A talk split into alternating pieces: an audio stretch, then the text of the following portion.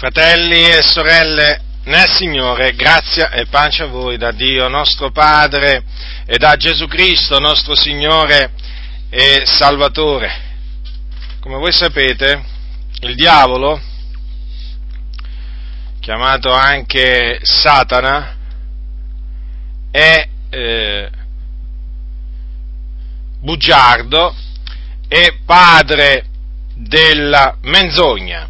Queste sono parole che ha detto eh, in riferimento al diavolo, queste parole le ha dette Gesù Cristo, il figlio di Dio, colui che disse io sono la verità. Quindi Gesù ha detto queste parole e noi le accettiamo queste parole di Gesù, come accettiamo tutte le altre parole che Gesù ha dette, perché sono parole veraci, parole veritiere, parole che lui ci ha detto da parte dell'Iddio e Padre suo. Ecco perché prestiamo molta attenzione quando leggiamo le parole di Gesù. E tra le parole di Gesù ci sono queste. Ora, è evidente che il diavolo, che è chiamato eh, il principe, è chiamato anche il principe della potestà dell'aria, quello spirito che opera il presente negli uomini ribelli, è evidente che essendo bugiardo e padre della menzogna, suo, ha un desiderio, che è quello di far eh, accettare alle persone delle menzogne, cioè delle cose che non sono assolutamente vere. D'altronde non c'è verità in lui. Anche queste sono parole che ha detto Gesù a proposito del diavolo.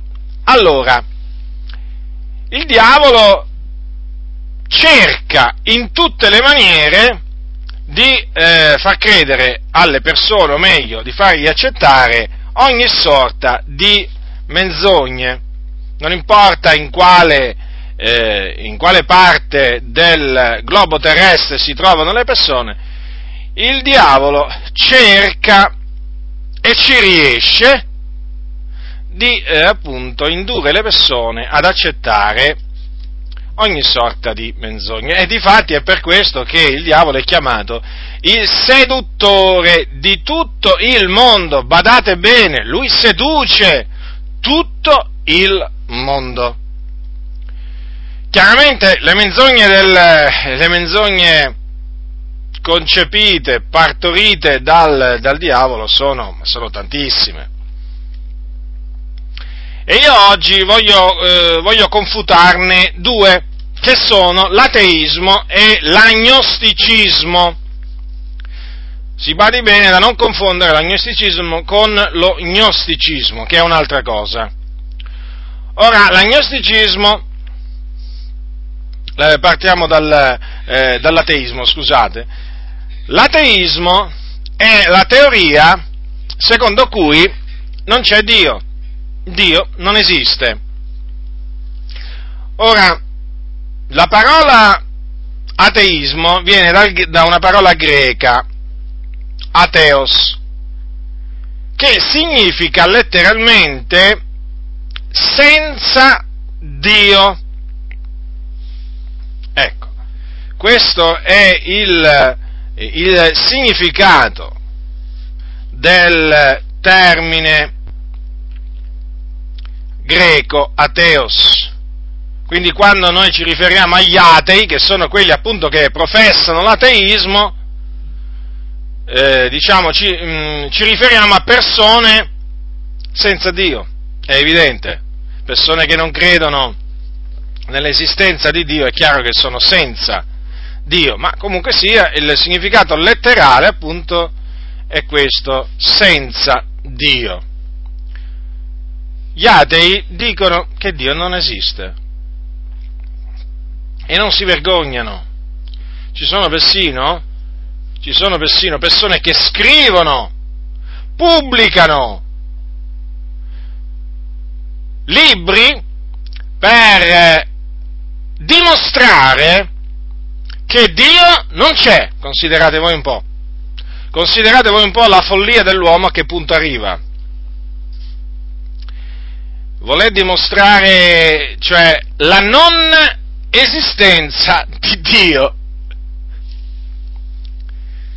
Chiaramente noi sentendo, vedendo queste cose ci viene, da, ci viene da sorridere, però devo dire che viene pure da piangere.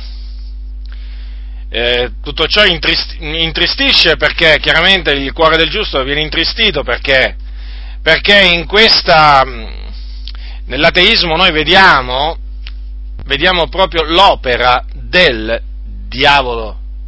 Perché noi non è che riusciamo a discernere solo l'opera di Dio nelle persone, noi riusciamo a discernere per la grazia di Dio anche l'opera del diavolo, cioè riusciamo a capire quando ci troviamo davanti a una delle macchinazioni di Satana, ordite contro il genere umano. E badate bene che questo, diciamo, che questa macchinazione, voglio dire, risale la prima macchinazione che lui ordì contro l'uomo eh, risale a migliaia di anni fa nel giardino dell'Eden, quando appunto tentò, tentò Eva e alla quale, alla quale riuscì a fargli accettare la menzogna, diciamo, che lui aveva preparato per quella circostanza per Eva.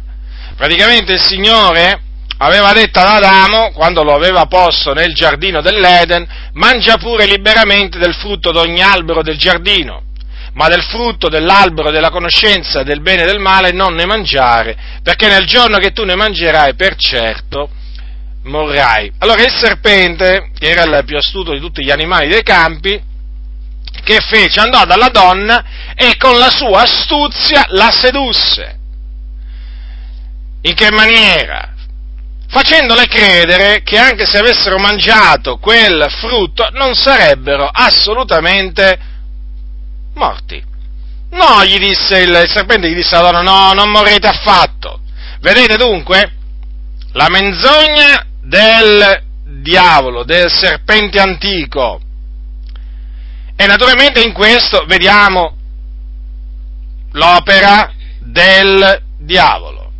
E ancora oggi noi vediamo l'opera del diavolo negli atei, cioè in coloro che dicono che Dio non c'è, perché il diavolo gli ha fatto accettare questa menzogna.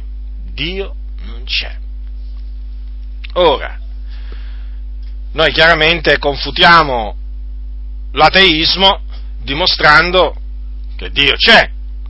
Ora, bisogna partire dal presupposto che la Bibbia non cerca di dimostrare che Dio esiste. La Bibbia lo dà proprio per scontato che Dio esiste. Infatti il primo verso della Bibbia non è che dice adesso, adesso vi dimostrerò che Dio esiste o qualcosa del genere. No, il primo verso della Bibbia, Genesi 1.1, dice, nel principio il Dio creò i cieli e la terra. Vedete? Lo dà proprio per scontato il primo verso della Bibbia. Il Dio creò i cieli e la terra. Dunque, il primo verso della Bibbia attesta, attesta che esiste un creatore, o meglio, che tutto ciò che noi vediamo è stato creato da qualcuno e questo qualcuno è Dio. È Dio, sì. L'unico vero Dio.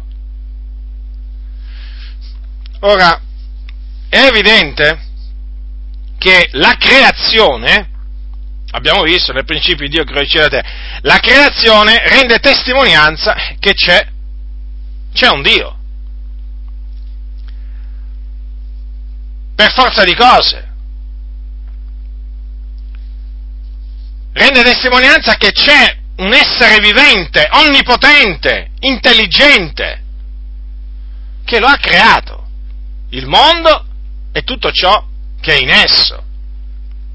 E di fatti l'Apostolo Paolo ai santi di Roma, ai santi, ai santi di Roma, a proposito di coloro che soffocano la verità con l'ingiustizia, dice queste parole prendete Epistola di Paolo ai Romani al capitolo 1, dal versetto 18. Leggerò dal versetto 18 al versetto 22. Poiché l'ira di Dio si rivela dal cielo contro ogni empietà ed ingiustizia degli uomini che soffocano la verità con l'ingiustizia. Infatti quel che si può conoscere di Dio è manifesto in loro, avendolo Dio loro manifestato poiché le perfezioni invisibili di Lui, la sua eterna potenza e divinità, si vedono chiaramente sin dalla creazione del mondo, essendo intese per mezzo delle opere sue, onde che essi sono inescusabili, perché pur avendo conosciuto il Dio non l'hanno glorificato come Dio, né l'hanno ringraziato, ma si sono dati a vani ragionamenti e l'insensato loro cuore si è ottenebrato, dicendosi savi sono divenuti stolti. E poi proseguiamo, leggiamo anche il versetto 23, e hanno mutato la gloria dell'incorruttibile Dio in immagini simili a quelle dell'uomo corruttibile, di uccelli e di quadrupidi e di rettili. Dunque, vedete, vedete, è chiaro l'Apostolo Paolo, l'eterna potenza di Dio, la divinità di Dio si vedono, si vedono chiaramente sin da quando è stato creato il mondo. Queste sono le perfezioni, appunto, invisibili di Lui. Perché? Perché sono chiamate perfezioni invisibili? Perché Dio è invisibile, noi non lo vediamo il Dio. Dio è spirito. Ma nel vedere quello che Lui ha fatto, le sue opere, noi vedendo le sue opere vediamo le sue perfezioni invisibili praticamente nel vedere la sapienza con cui eh, sono state fatte tutte le cose, noi possiamo appunto renderci conto di quanto è savio il Dio. Quantunque noi non lo vediamo. Il fatto di non vedere il Dio non è un problema, ma nella maniera più assoluta, l'importante è che Lui vede noi. Questo è importante. Non che noi vediamo il Dio, ma che Lui vede noi. E noi sappiamo che i suoi occhi sono del continuo su di noi, le sue orecchie sono attente al nostro grido. Noi abbiamo questa fiducia, che Dio è con noi, che Dio è su di noi. Ora, notate bene quindi cosa dice l'Apostolo Paolo, che appunto le sue perfezioni invisibili, la sua eterna potenza e divinità, si vedono chiaramente. Da quando lo dice? Dalla creazione del mondo. Ma in che maniera? Per mezzo delle opere sue, certo perché Dio ci parla, o Dio, o Dio parla all'uomo mediante le opere sue, perché le ha fatte lui, capite? Non è che le ha fatte un altro, le ha fatte Dio. E per quindi, e quindi esse portano l'impronta di Dio, l'impronta divina.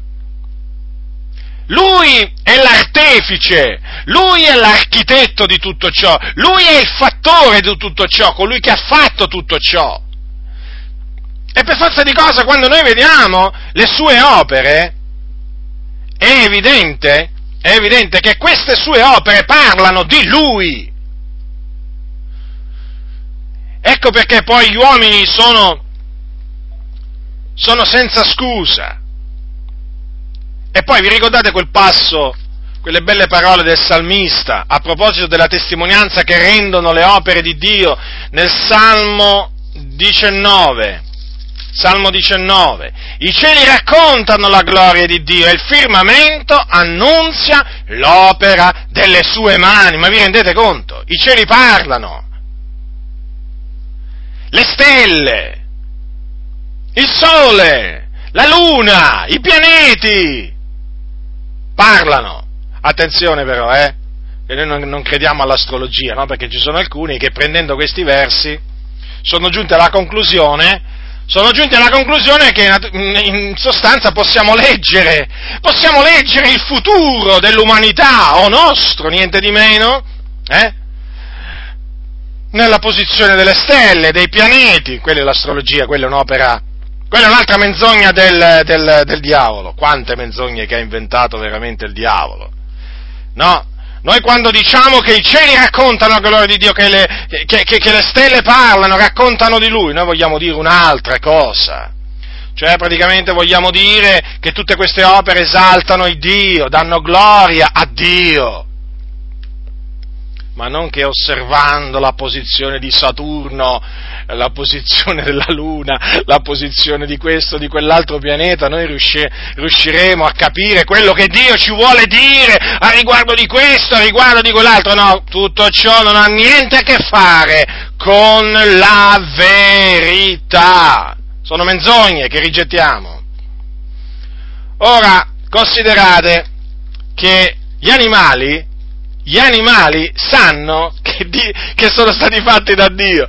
C'è un passo, c'è un passo nel libro di Giobbe che mi ha sempre profondamente colpito ogni volta che, diciamo, che, che l'ho letto, diciamo, ogni volta che ci ho meditato sopra. Prendete, prendete Giobbe al capitolo, al capitolo 12. Ascoltate cosa dice Giobbe, qui è Giobbe che parla, dice dal versetto 7, leggerò alcuni versetti, ma interroga un po' gli animali e te lo insegneranno, gli uccelli del cielo e te lo mostreranno, o parla la terra ed essa te lo insegnerà e i pesci del mare te lo racconteranno. Chi non sa fra tutte queste creature che la mano dell'Eterno ha fatto ogni cosa, che egli tiene in mano l'anima di tutto quel che vive, lo spirito di ogni essere umano? Ma vi rendete conto? Tutte queste creature sanno che sono venute all'esistenza per la potenza di Dio, perché è Dio che le ha fatte.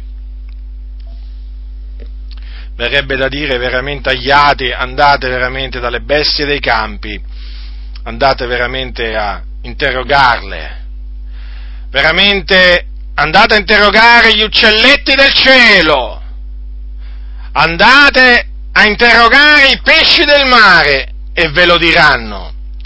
Vi diranno che sono state fatte da Dio, che la mano di Dio le ha fatte, che non sono venute all'esistenza così per caso. In seguito a una sorta di Big Bang, cioè una grande esplosione che si è verificata milioni, miliardi di anni, di anni addietro, così casualmente è avvenuta una, una, un'esplosione nell'universo ed è venuto fuori tutto questo, diciamo, è venuto fuori l'universo praticamente. Quello che non esisteva è venuto fuori in base appunto a un'esplosione. Ma è assurdo, è semplicemente assurdo pensare una cosa del genere. È semplicemente assurdo cioè è un'offesa all'intelligenza umana di cui Dio, di cui Dio ha veramente, uh, che Dio ha dato all'uomo, perché Dio cioè, ha dato all'uomo l'intelligenza. E dire una cosa del genere, che tutto è venuto fuori dal caso in seguito a un'esplosione, ma veramente è un'assurdità eh, come si può accettare una cosa del genere? È come dire che, per esempio, non so io, prendiamo il computer, per esempio, no? se io dicessi, per esempio, il computer che ho a casa è venuto fuori così, dalla mattina alla sera, c'è stata un'esplosione, diciamo, nel soggiorno ed è venuto fuori il computer. Ecco, questo è il computer che è venuto fuori dal caso. Ma no, non è, non è, assolutamente così, qualcuno lo deve aver fatto il computer. La macchina che guidi, fratello nel Signore, qualcuno l'ha fatta. Eh certo, magari tu non l'hai visto chi l'ha fatto, ma qualcuno l'ha fatto, mica è venuta fuori, mica è venuta fuori così dal nulla la macchina o il computer o diciamo altre cose. E quindi naturalmente anche per quanto riguarda l'universo, i cieli, la terra, il mare, tutto ciò che in essi, non è che sono venuti fuori così accidentalmente, sono venuti veramente all'esistenza per volontà per volontà di Dio e questo è assolutamente dichiarato, dichiarato dalla, sacra, eh, dalla, dalla, Sacra Scrittura. Ora, eh, Dio ha creato tutte le cose, le visibili e le invisibili. Ora, per quanto riguarda il cielo, la terra, il mare, tutto ciò che è in essi, la Bibbia dice che sono state create in sei giorni, perché poi il settimo giorno Dio si è riposato dalle opere sue e santificò pure il, il, il settimo giorno. E Dio ha fatto tutte queste cose con sapienza, d'altronde non poteva essere altrimenti, lui è savio, è savio, la sua sapienza, eh, la sua sapienza è infinita. E lui ha fatto tutte le cose con sapienza. E naturalmente questa sua sapienza, come dicevo prima, si può vedere nelle sue opere.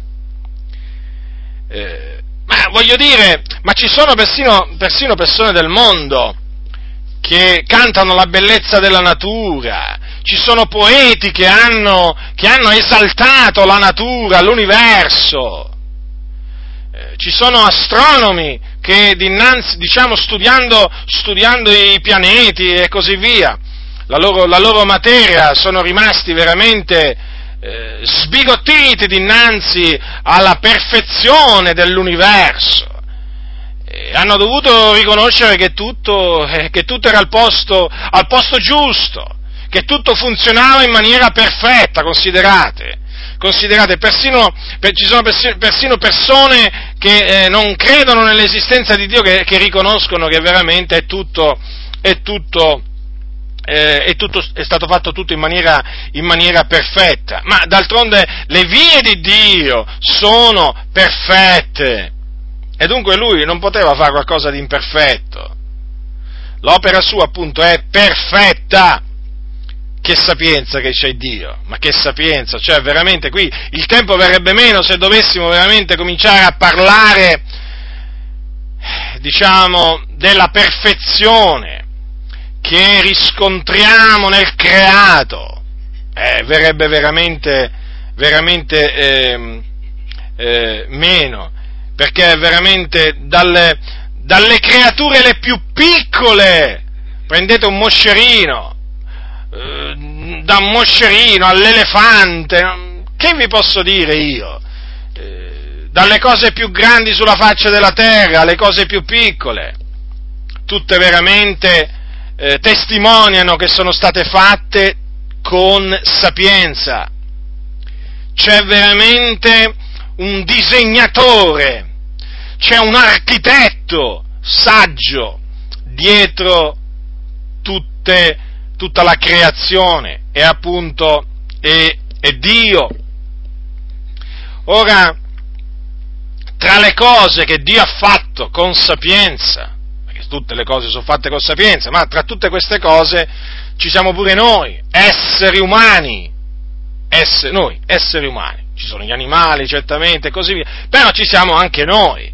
E noi ci, mm, ci distinguiamo dagli animali perché noi siamo stati fatti a immagine e somiglianza di Dio. Infatti Dio, quando fece l'uomo, disse facciamo l'uomo a nostra immagine e somiglianza, non disse così degli animali, ma dell'uomo sì.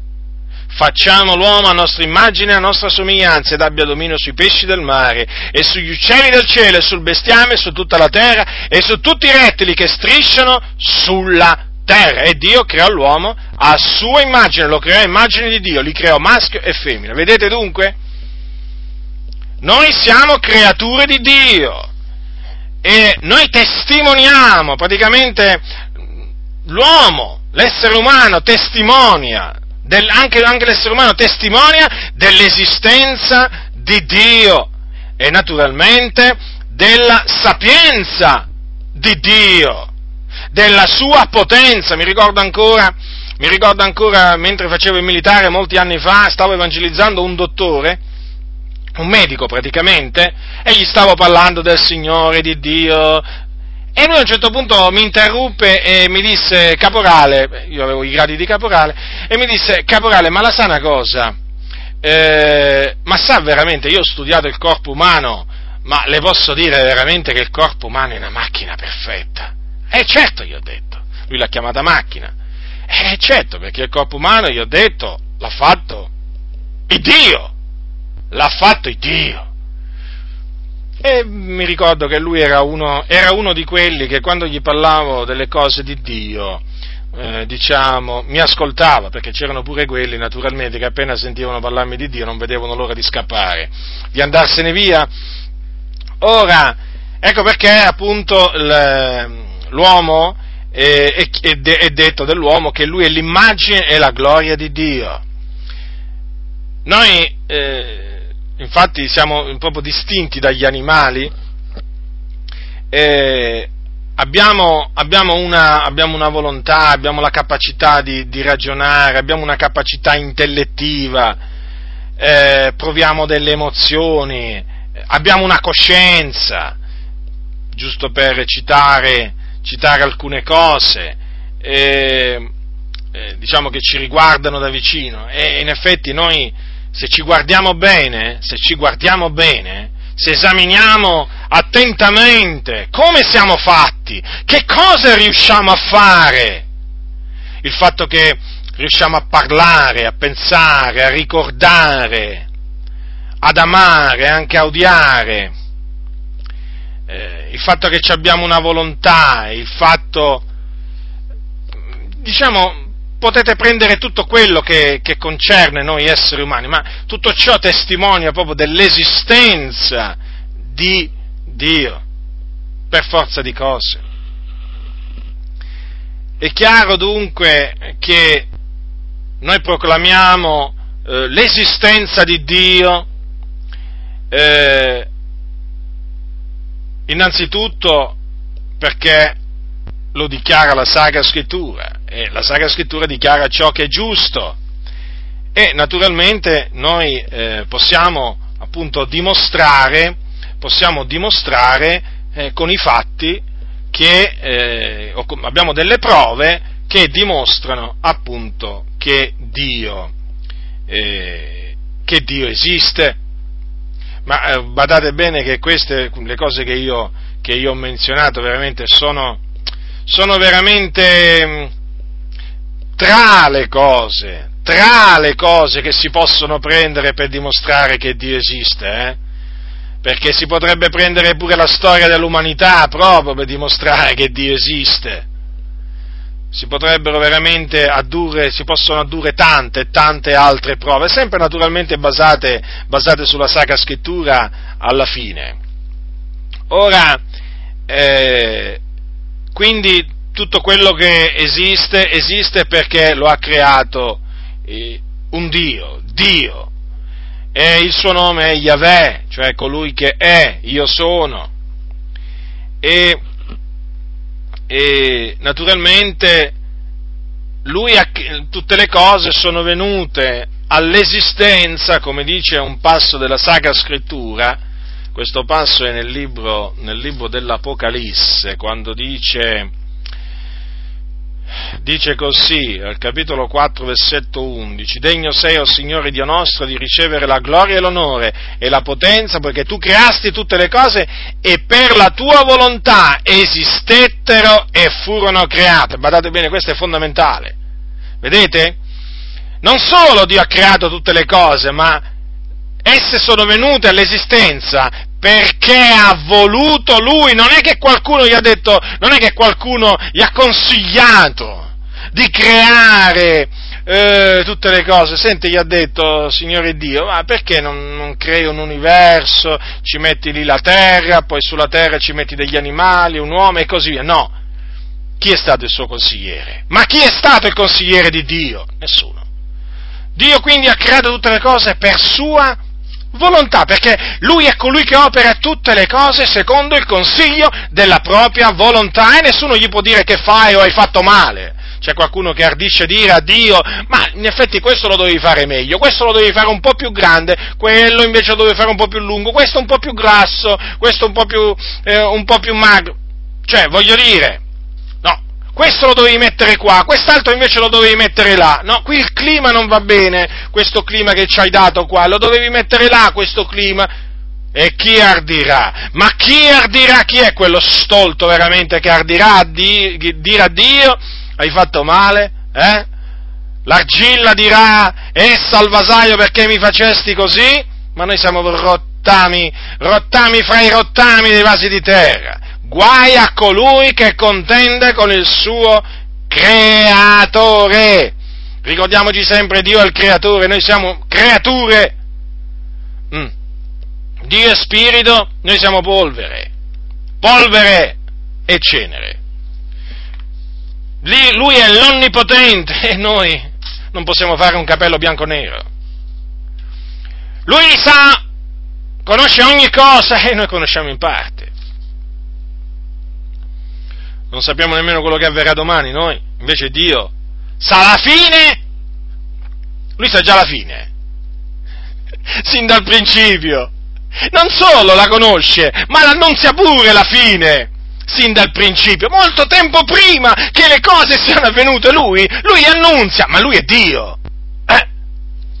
noi siamo niente, siamo nulla, noi pesiamo meno della vanità, polvere, meno della vanità noi, noi pesiamo, considerate voi, considerate voi cosa siamo davanti a Dio, siamo veramente niente, fratelli.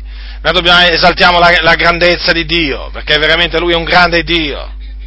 Lui non è, non è un pezzo di gesso, Lui non è, eh, lui non è un pezzo di ferro che si, porta, che si porta in processione, come fanno tanti anche qui in Italia. Ognuno, ogni paese ha il suo Dio o la sua dea perché ci sono paesi che hanno il patrono, c'è, c'è, ci sono paesi che hanno la patrona. Noi abbiamo un patrono, uno solo, è il nostro padrone, è il eh, padrone del cielo e della terra, è il creatore del cielo e della terra, lui è il nostro protettore, lui invochiamo nelle nostre distrette e lui ci conduce.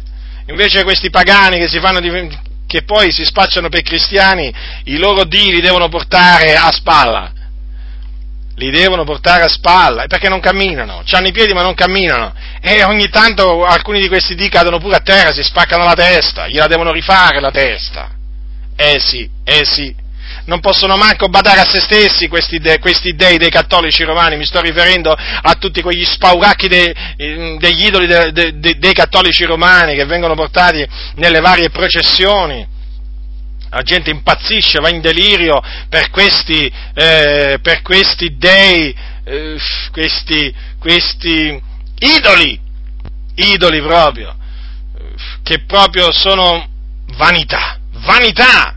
Chi confida in essi proprio confida nella vanità. Dunque, eh, la, l'esistenza di Dio è provata appunto dall'esistenza delle sue delle sue opere. Noi siamo assolutamente certi che Dio c'è. E invece gli atei dicono che Dio non c'è. E la Bibbia dice a riguardo di costoro, un, eh, fa una dichiarazione la Bibbia, netta, chiara, lo stolto ha detto nel suo cuore non c'è Dio. E infatti dice dicendosi savi sono diventati stolti. Perché?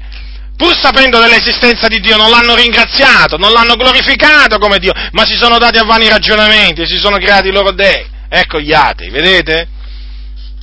Gli atei quindi alla luce della Sacra Scrittura sono degli stolti, perché lo stolto ha detto nel suo cuore non c'è Dio. Gli atei non hanno fede. Dico questo perché c'è qualcuno che ardisce persino dire che gli atei hanno una qualche forma di fede. No, gli atei non hanno nessuna forma di fede. Gli atei non hanno fede sono tra coloro che non hanno la fede. E noi invece siamo tra coloro, per la grazia di Dio, che abbiamo la fede. Cos'è la fede? Certezza di cose che si sperano, dimostrazione di cose che non si vedono. La fede da dove viene? Da noi? No, viene da Dio. È Dio che ce l'ha data. Ma perché ce l'ha data? Perché gliel'abbiamo chiesta? No, perché a lui è piaciuto darcela. Ringraziato sia Dio per questo da ora e per sempre. Dio ci ha dato la fede, fratelli, considerate che se noi oggi per la grazia di Dio, eh, se noi oggi diciamo Dio c'è, lo dobbiamo a Dio che ci ha dato la fede, ma vi rendete conto?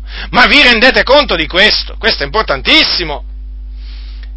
Perché, vedete, anche la fede viene, viene, da Dio, che hai tu che non l'hai ricevuto. Ora, vi è capitato sicuramente di incontrare persone che non credono nell'esistenza di Dio.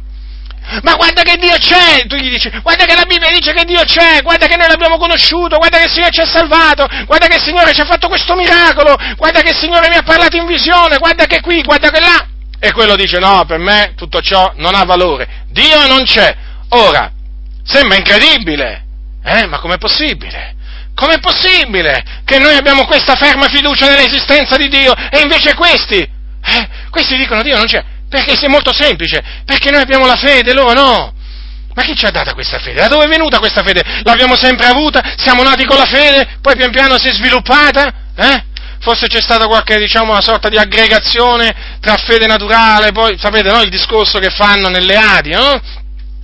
Tutti hanno una fede naturale, poi a un certo punto succede qualcosa che non si capisce che cosa succede, no? E poi alla fine ecco che ecco che la persona si mette a credere, però tutto parte dalla fede naturale. No, no, assolutamente non è così. Non è così. Cioè, il fatto, per dirlo proprio in maniera molto, molto, mm, mm, molto diciamo, sintetica, possiamo dire che il fatto di avere la fede è un miracolo, fatemi usare questa espressione. Cioè, fratelli nel Signore, vi stavo facendo l'esempio prima di quando si parla con un ateo, eh? A quello lo può smuovere solo il Dio, perché quello è sotto la potestà di Satana. Satana proprio lo ha convinto che Dio non c'è. E solo qualcuno più potente dell'uomo, più potente di Satana può liberare l'ateo appunto da questa schiavitù. E in che maniera? e questo naturalmente è Dio. E in che maniera? Dandogli la fede. Vi stavo facendo prima l'esempio, appunto, no, di, un, eh, diciamo, di un discorso tra, tra, noi e un ateo, no? Perché mi è capitato tante volte di parlare a persone che dicono, ah, per me Dio non c'è. E naturalmente uno rimane perché dice, ma com'è possibile dinanzi a tutte queste prove? Dinanzi a tutte queste prove, la natura, la perfezione, la bellezza dell'universo, e poi anche la prova del, del fatto che sono stato salvato, magari miracolato, con una guarigione e così via, questo, questo qui non crede. Cioè tutte queste prove non gli sono sufficienti per dire almeno Dio c'è, no, per imperterrito continua a dire no, Dio non c'è, Dio non c'è.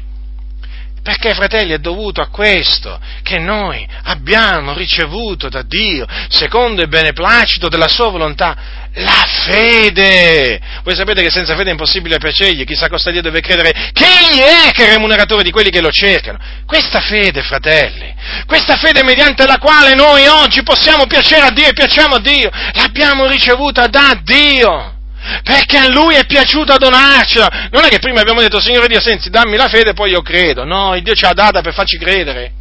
Perché se no, perché se no noi ancora là eravamo, a brancolare nel buio.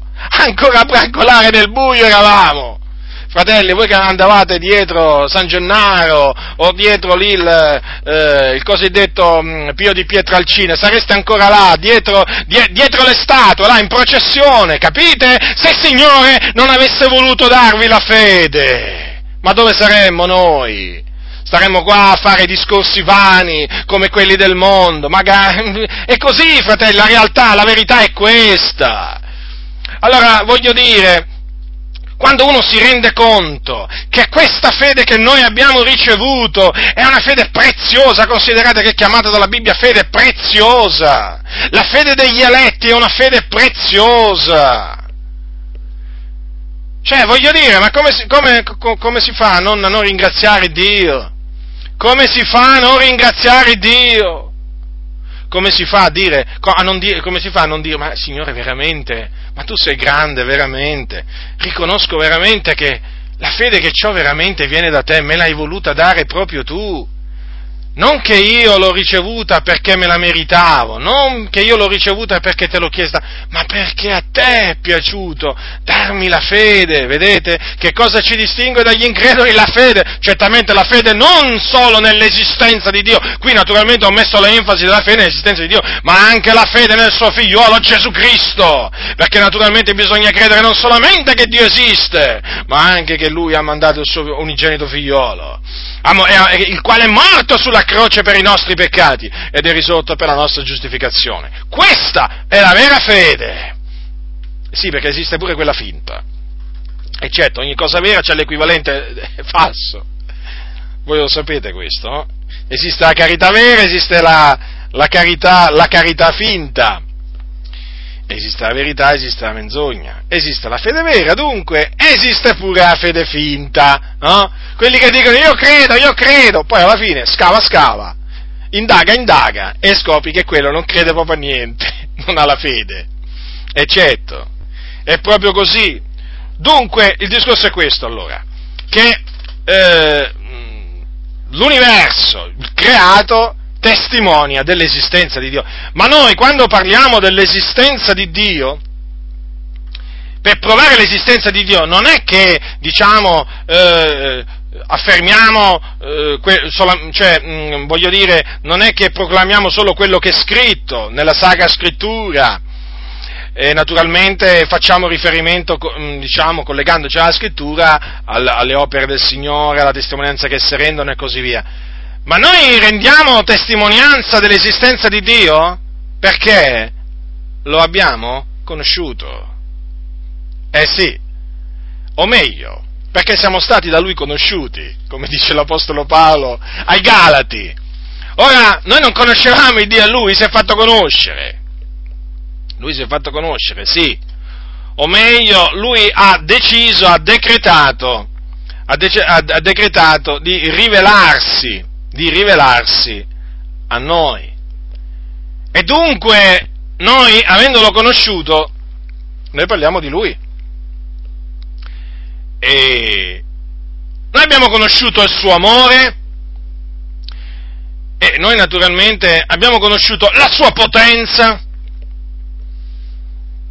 e parliamo appunto di come questo suo amore e questa sua potenza si sono dimostrate nella nostra vita.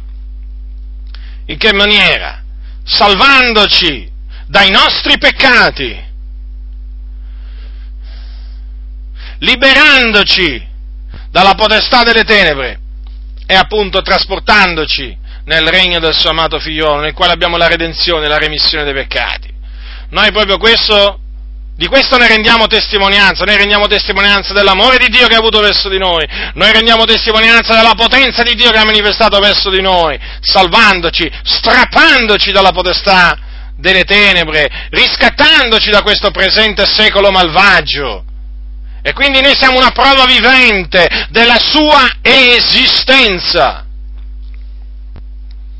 E poi noi testimoniamo che Dio esiste perché quando lo preghiamo, Lui ci ascolta e ci esaudisce. Non è che è un Dio solo che ascolta. No, no, è un Dio che ascolta e esaudisce. Dio ascolta il grido dei giusti, ma Dio esaudisce anche il desiderio dei giusti. Naturalmente tutto ciò noi chiediamo a Dio, noi preghiamo il Dio in base a quello che dice la Bibbia. Noi lo preghiamo, questo Dio eh, invisibile, hm? noi lo preghiamo, ci inginocchiamo davanti a Lui, lo invochiamo, lo preghiamo nel nome di Gesù Cristo perché è l'unico mediatore, il solo mediatore tra Dio e gli uomini è Cristo Gesù. E noi andiamo a Lui e lo preghiamo nel nome di Gesù. E se gli chiediamo qualcosa secondo la sua volontà, o meglio, quando gli chiediamo qualcosa secondo la sua volontà, Lui ci esaudisce e noi abbiamo sperimentato che Dio è un Dio che esaudisce, è un Dio che risponde al grido di coloro che si trovano nella distretta. E questo dimostra che Lui esiste e che questa è la parola di Dio, cioè la Bibbia è la parola sua, perché nella Bibbia c'è scritto che Dio ha detto invocami nel dì della distretta, io te ne trarrò fuori e tu mi glorificherai. Noi possiamo testimoniare, eh? Che lo abbiamo invocato nel dì della distretta, quando ci siamo trovati nel bisogno, quando abbiamo avuto bisogno di Dio, eh? Di questo Dio che non si vede, noi lo abbiamo invocato. E l'Iddio invisibile ci ha risposto in maniera tangibile, tangibile. Io mi ricordo ancora eh, la prima volta veramente che ho visto il Signore, proprio l'Iddio Onnipotente, rispondermi, non lo dimenticherò mai, l'ho raccontato altre volte, comunque lo racconto, eh, ero in Inghilterra e avevo, avevo, bisogno, avevo bisogno di denaro, avevo bisogno diciamo di una certa somma per fare determinate cose. E veramente oramai mi rimanevano solo gli spiccioli nel borsellino, avevo circa 19-20 anni, ero da convertito da poco tempo, e mi sono veramente trovato nel bisogno e io non volevo chiedere a nessuno, diciamo, il denaro perché mi vergognavo. E allora che ho fatto? Siccome che a quel tempo mh, lavoravo presso la CLC, la Crociata del Libro Cristiano in Inghilterra, mi capitava appunto di leggere soprattutto la sera testimonianze di missionari che eh, avevano pregato Dio per questo o per quell'altro bisogno, e il Signore li aveva esauditi. Ma allora io, eh, diciamo, leggevo anche peraltro la parola del Signore, però a quel tempo leggevo più i libri di testimonianze. eh, mi piacevano molto perché mi piaceva anche, mi piaceva leggere soprattutto come ai giorni nostri Dio rispondeva alle preghiere, suppliva i bisogni. E quando mi sono trovato in questo bisogno, che ho fatto io? Che ho fatto? Io stavo in una cameretta da solo, eh? Avevo una cameretta tutta mia, molto piccola, e ogni sera mi inginocchiavo e pregavo il Signore Dio. Allora, una sera mi sono inginocchiato, mi ricordo ancora, e gli ho detto, Signore Dio, ascolta, io ho bisogno, diciamo, di un po' di soldi. E, ehm, allora gli ho detto, eh, gli ho detto, Signore, eh, dammi 20 sterline. E mentre ero in ginocchio eh, ho cambiato idea, dopo, dopo, dopo, pochissimo tempo, ho detto, ma Signore Dio, va, dammene 30, perché in effetti 20, 20 mi sembravano un po' troppo poche. Allora ho detto, Signore Dio, dammene 30. E diciamo, mm, ho ringraziato Dio, l'ho invocato nel nome di Gesù e poi sono andato come tutte le altre sere a dormire. E io, mm, diciamo, mm, quella preghiera me la, me la, sono dimenticata, lo dico a mia vergogna, però è la verità, me l'ero dimenticata, quantunque fossi ne bisogno, però succede così, talvolta si, chiede, si chiedono a Dio delle cose e ci, ci, si dimentica. Ma io avevo pregato con fede, eh? Il fatto che, diciamo, eh, non, non, me la ricordassi eh, quando poi diciamo, eh, andavo a lavorare così, non significa che non l'avevo fatta con fede, l'avevo fatta proprio con fede quella preghiera. E allora cosa succede? Succede che un giorno vado come, come tutti gli altri giorni al negozio, tenete presente che noi al, nego, al negozio non, non, prendevamo nessun, non, prendevamo assolutamente soldi, eh? almeno noi volontari là, praticamente noi ricevevamo vitto, alloggio, tutto qua, assolutamente non ricevevamo nessun salario. E, mm, e, ecco perché mi trovai costretto a chiedere a Dio. E allora un giorno mi ricordo, una mattina vado al lavoro e ehm, mi, mm, vengo, chiamato, vengo, chiamato, dal direttore. Vengo chiamato dal direttore, eh, ero giù nel, nel, nel, magazzino e vengo chiamato su al primo piano eh, nell'ufficio del direttore dicono guarda, guarda che ti, ti chiama, ti chiama il, il, direttore. Ah, allora io corro, vado dal direttore, entro nel suo ufficio e comincio a farmi un discorso, diciamo, un po', un po' strano, un po' strano nel senso che non me l'aveva mai fatto. Mi dice, ma tu, dice, fratello, ma tu, diciamo, com'è che, com, praticamente, com'è che ricevi, le, da dove ricevi le tue, le tue finanze? Diciamo, mi ha fatto un discorso, sì, del genere, è iniziato così. E, ehm, e allora io gli ho risposto, in effetti, no? Non, non, gli ho detto assolutamente eh, del mio bisogno, niente, no, gli ho detto appunto che erano i miei genitori eh, dall'Italia, che appunto io ero sostenuto dai miei genitori praticamente. E allora lui mi fa, sai, siccome che ho visto che tu sei, eh, sei diciamo, disposto, visto che fai qualsiasi lavoro nel negozio, allora ho pensato, dato che ci sono degli operai a casa mia che stanno facendo dei lavori, ho pensato di farti fare un lavoretto eh, a casa mia. Se lo vuoi fare, mi diceva fratello, eh, se, lo, se, lo, vuoi fare giusto perché ho pensato a te, mi diceva, no, per, eh, per aiutarti.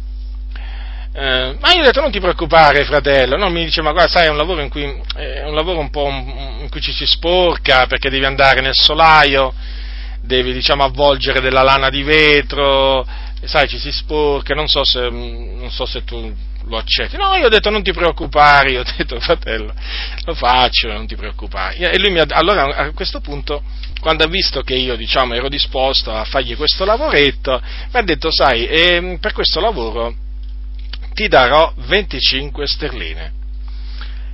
Eh, lì per lì, lì per lì, eh, non ci ho proprio pensato alla preghiera che avevo fatto, considerate voi, lì per lì proprio ancora ero un po', un po stordito, diciamo, uso questa espressione, ma quando l'ho salutato e sono uscito dall'ufficio, mi è venuto in mente improvvisamente la preghiera che avevo fatto quella sera, in cui avevo chiesto a Dio prima 20 sterline e poi 30.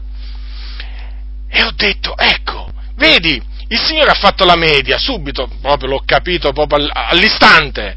Vedi, il Signore ha visto la mia indecisione perché prima avevo chiesto 20, poi 30, allora che ha fatto? Mi ha dato 25.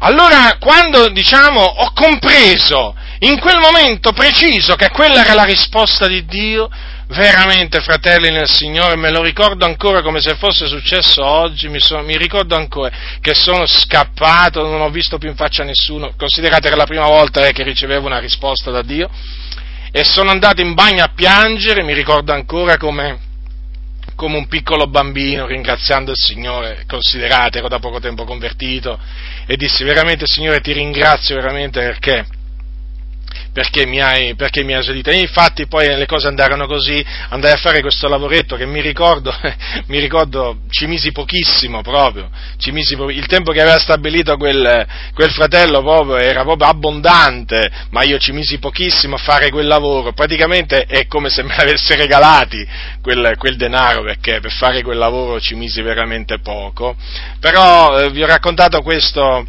esperienza che risale a molti anni fa, per eh, naturalmente farvi capire che noi abbiamo un Dio, un Dio che è in cielo, sì, ma un Dio che ascolta, che guarda, d'altronde Lui ha formato l'occhio, volete che non ci guarda? Lui ha fatto il nostro orecchio, volete che non ci ascolta? Eh?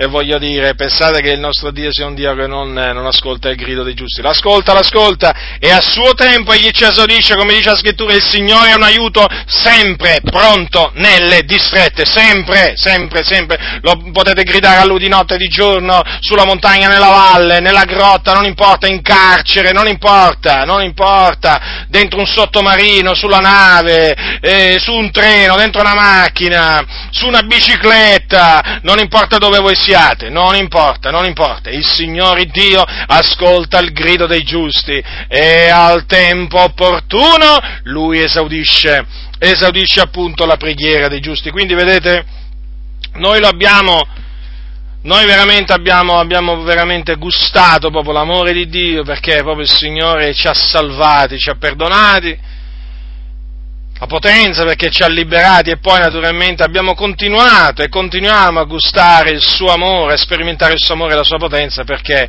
il Signore veramente è fedele. Se siamo infedeli egli rimane fedele. Ma vedete, e questa è la grandezza di Dio, che Lui è fedele, perché lui, il Signore non può rinnegare se stesso, quello che ha detto lo farà. Le sue promesse sono fedeli e veraci. Dio c'è veramente. E poi naturalmente eh, tra di noi ci sono pure coloro che hanno avuto delle visioni. Eh sì, perché non solo ci sono coloro che hanno avuto, diciamo, delle guarigioni corporali, proprio guarigioni corporali, malattie che prima c'erano e poi sono sparite nel nome di Gesù Cristo, in risposta, diciamo, alla preghiera della fede. Il Dio veramente risponde guarendo gli ammalati, perché il Signore dice che Egli è colui che perdona tutte le tue iniquità e sana tutte le tue infermità. Proprio testimonianze reali, viventi di persone proprio guarite da Dio, guarite. E oltre a ciò, naturalmente, tra di noi ci sono, ci sono, credenti che hanno avuto delle visioni, delle rivelazioni da parte di Dio c'è chi ha sentito la voce di Dio, la voce tuonante, quella voce che è simile a una grande moltitudine di acque, quella voce che fa tremare il deserto del Cades, quella voce che fa partorire le cerve, quella voce veramente dinanzi alla quale i potenti si abbassano, vengono scaramentati a terra e non si possono rialzare più senza il consenso di Dio, quella voce che fa perdere vigore all'uomo che la sente. Sì, quella, io sto parlando di quella voce, perché certamente Dio fa sentire talvolta la sua voce in, in, in un'altra maniera. Però se voi leggete il Sal, c'è un salmo dove si parla della voce di Dio, ve lo voglio, ve lo voglio ricordare. La voce dell'Eterno è sulle acque, Salmo 29, l'Iddio di gloria tuona, l'Eterno è sulle grandi acque, la voce dell'Eterno è potente, la voce dell'Eterno è piena di maestà, la voce dell'Eterno rompe i cedri, l'Eterno spezza i cedri del Libano, fa saltellare i monti come vitelli, il Libano e il Sirio come giovani bufali, la voce dell'Eterno fa guizzare fiamme di fuoco, la voce dell'Eterno fa tremare il deserto, l'Eterno fa tremare il deserto di Cades, la voce dell'Eterno fa partorire le cerve e sfronda le selve, e nel suo tempio tutto esclama gloria. Ecco, io di questa voce sto parlando, la voce dell'Iddio onnipotente, la voce di Yahweh, sì. Tra di noi ci sono coloro a cui Dio ha dato la grazia di sentire la sua voce, esperienza indimenticabile.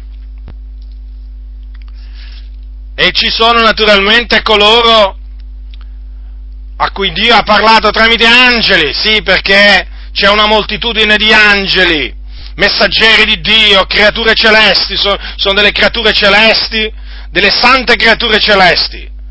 Sono degli spiriti ministratori mandati a servire a pro di quelli che hanno da redare la salvezza. E ci sono coloro tra di noi eh, che hanno avuto la grazia di vedere degli angeli, perché Dio gli ha mandato degli angeli per eh, consolarli, per parlargli, per dirgli delle cose particolari. Questo è il nostro Dio. Questo è il nostro Dio, questo è il vero Dio. E naturalmente tutto questo conferma che Dio c'è. E come se c'è. Glorificato sia sempre il suo nome, da ora e per sempre.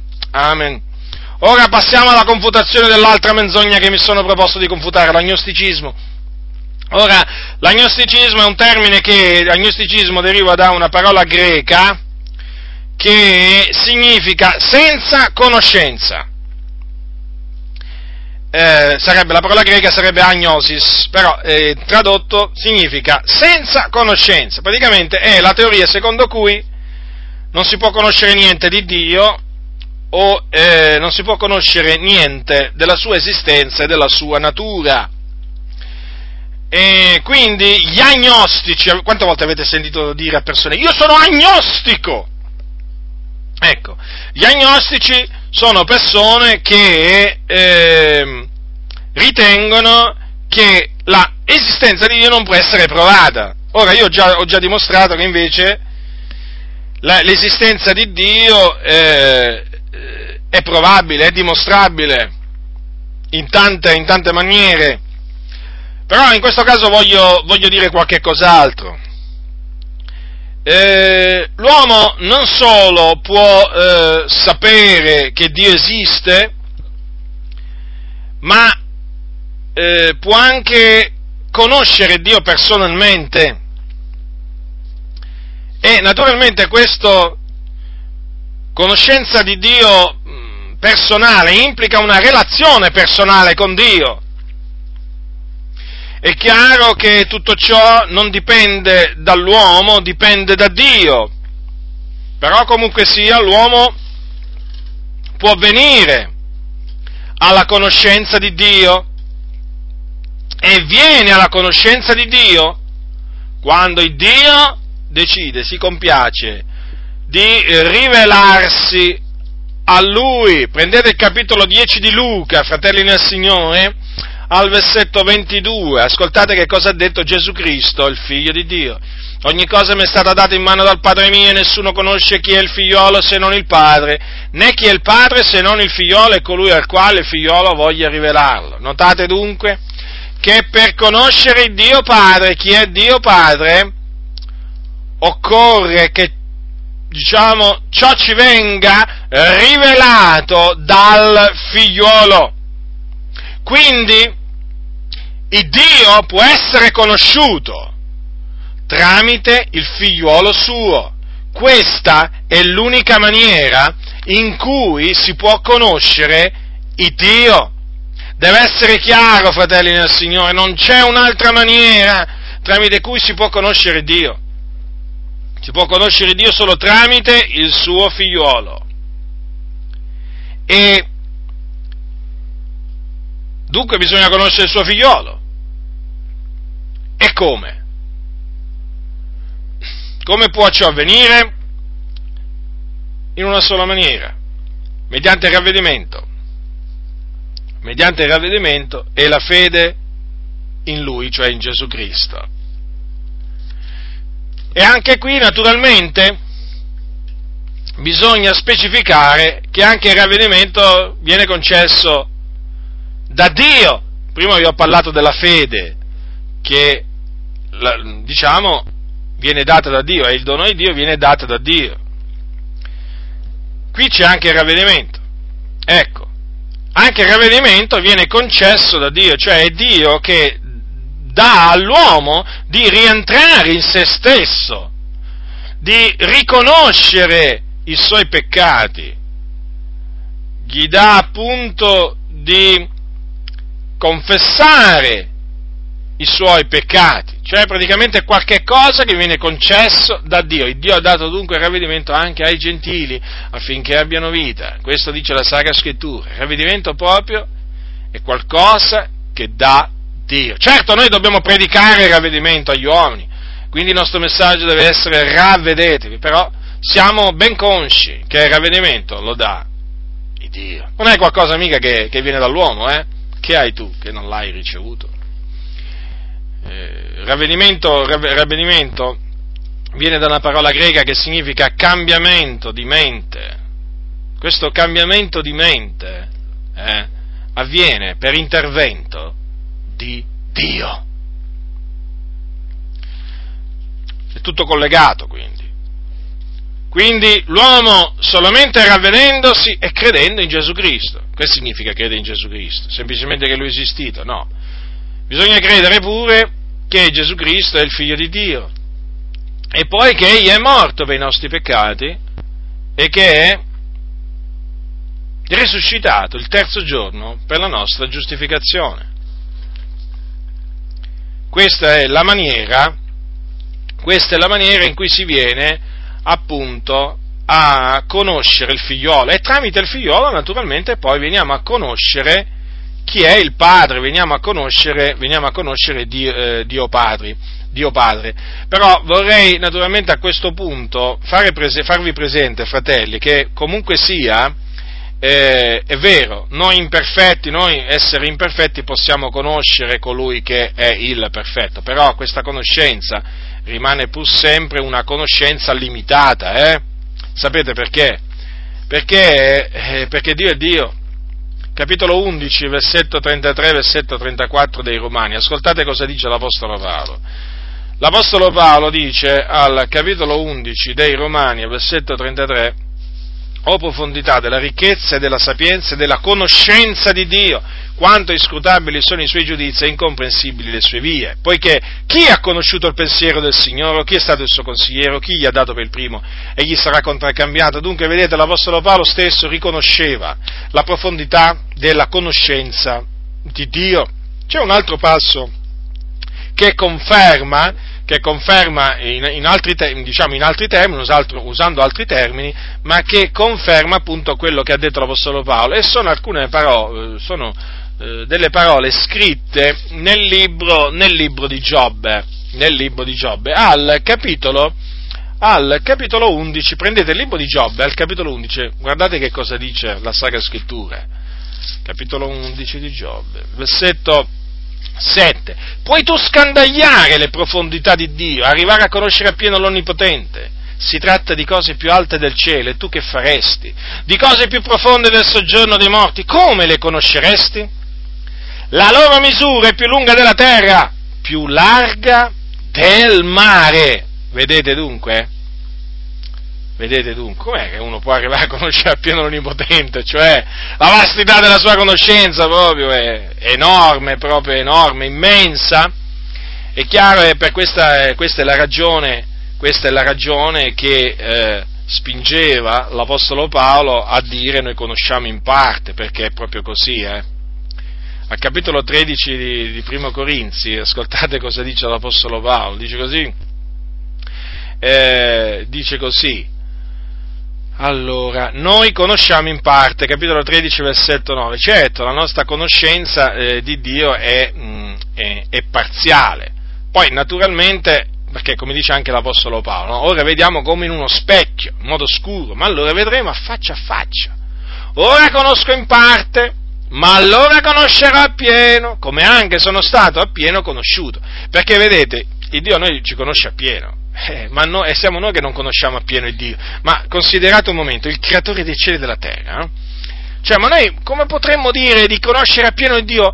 Cioè, dovremmo, dovremmo per forza di cose, se, se, per affermare una cosa del genere, conoscere tutti i suoi pensieri, tutte le sue vie, tutti i suoi giudizi, il perché ha fatto succedere questo, quest'altro, quest'altro, quest'altro, e mica solo, diciamo, attorno a noi, ma diciamo in tutto, in tutto il mondo, eh, da quando esiste, da quando esiste diciamo, l'uomo, e insomma potremmo, diciamo, ancora andare avanti. Capite voi? Eh, cioè, come possiamo noi, come possiamo conoscere appieno, appieno l'Onnipotente? Ma arriverà il giorno, arriverà il giorno perché dice, vedete cosa dice Paolo, allora conoscerò appieno. Chiaramente noi abbiamo questa speranza, questa speranza noi abbiamo. Eh, riconosciamo certo di conoscere, di conoscere oggi in parte, però abbiamo, la, abbiamo fede, abbiamo fede che queste parole si adempiranno, perché queste parole di Paolo sono parole di Dio, eh? Paolo le ha preferite per ordine di Dio. Allora conoscerò appieno come anche sono state appieno conosciute, e allora verremo a sapere il perché di questo, il perché di quell'altro. E certo, quel giorno è un grande giorno, il giorno in cui conosceremo appieno come anche appieno siamo stati, siamo stati conosciuti. E eh, che bello sapere di essere stati conosciuti da Dio. Eh, vi, vi, sta, vi citavo prima un passo ai Galati, perché questo è un passo, quando Paolo dice ai Galati, allora il capitolo, al capitolo 4, versetto 8, in quel tempo è vero, Galati 4, eh, in quel tempo è vero, non avendo conoscenza di Dio, voi avete servito a quelli che per natura non sono dei. Ve ne ho parlato prima di questi, che, di quelli che non sono per natura dei, eh?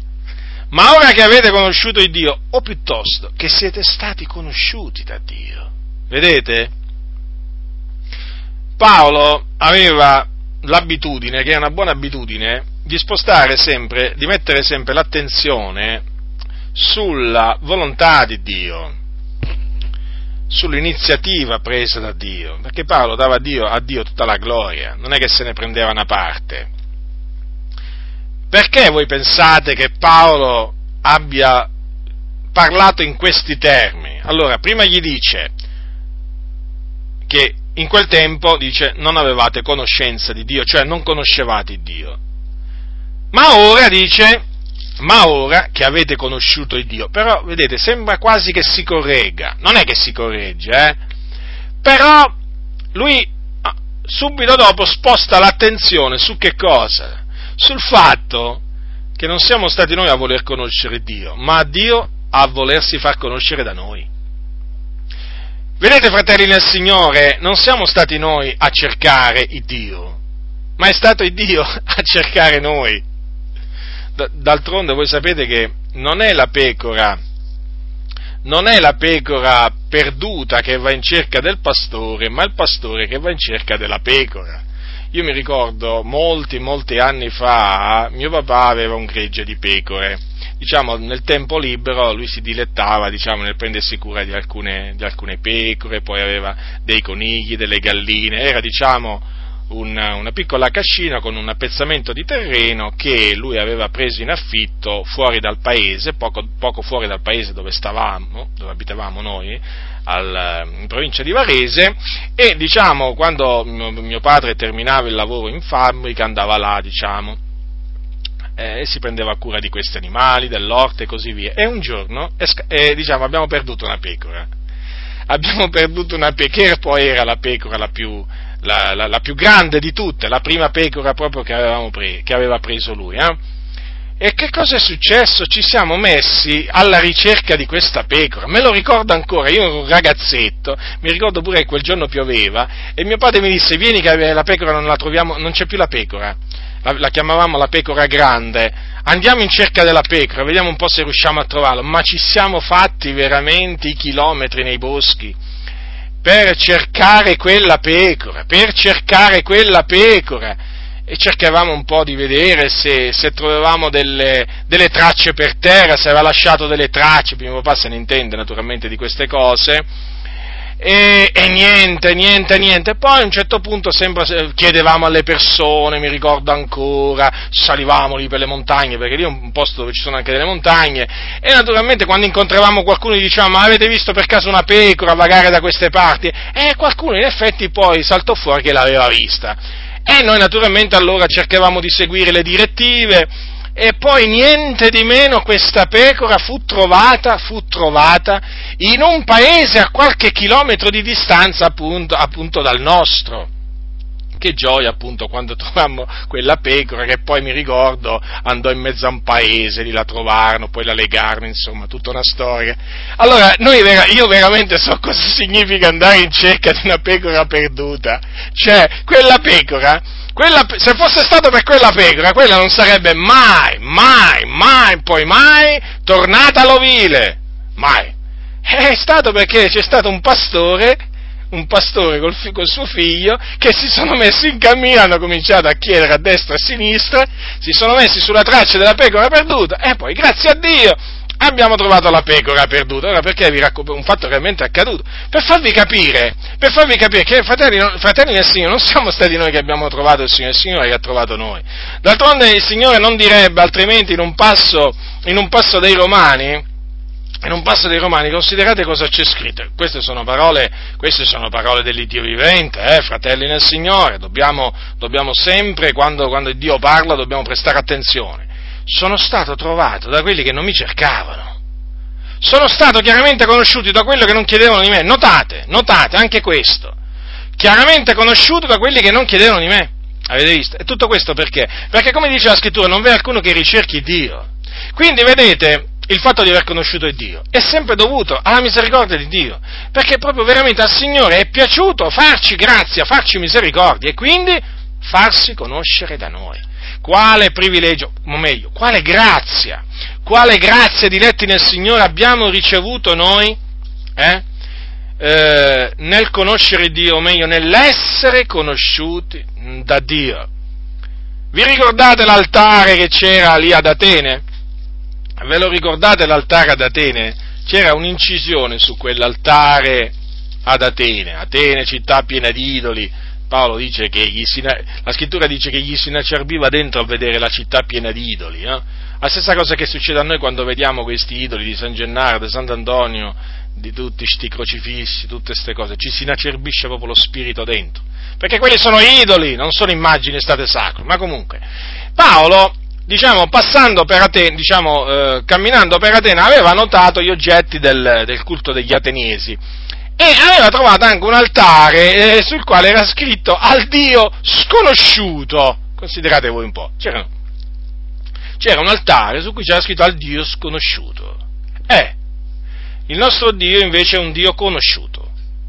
Non è un Dio sconosciuto, è un Dio conosciuto, ma conosciuto perché Lui ha voluto farsi conoscere da noi. Quindi noi offriamo i nostri sacrifici, eh, per usare questa espressione, su un altare sul quale non c'è scritto all'Iddio sconosciuto, ma, o all'Iddio che non si può conoscere, ma su un altare sul quale c'è scritto all'Iddio che abbiamo conosciuto, o meglio, dal quale siamo stati conosciuti, e che può essere conosciuto mediante Gesù Cristo, il suo figliolo. Ed è a questo Dio, all'Iddio e Padre del nostro Signore Gesù Cristo, che si è compiaciuto veramente dall'alto della sua dimora, veramente di guardare su di noi e di farsi conoscere, e a questo Dio, dico, a questo grande Dio, più grande di tutti, lui è più grande di tutti, che noi veramente ci sentiamo di dare la lode, la gloria, l'onore, la potenza, la sapienza, la maestà, l'imperio nei secoli dei secoli, in Cristo Gesù. Amen. La grazia del Signore nostro Gesù Cristo sia con tutti coloro che lo amano con purità incorrotta. Amen.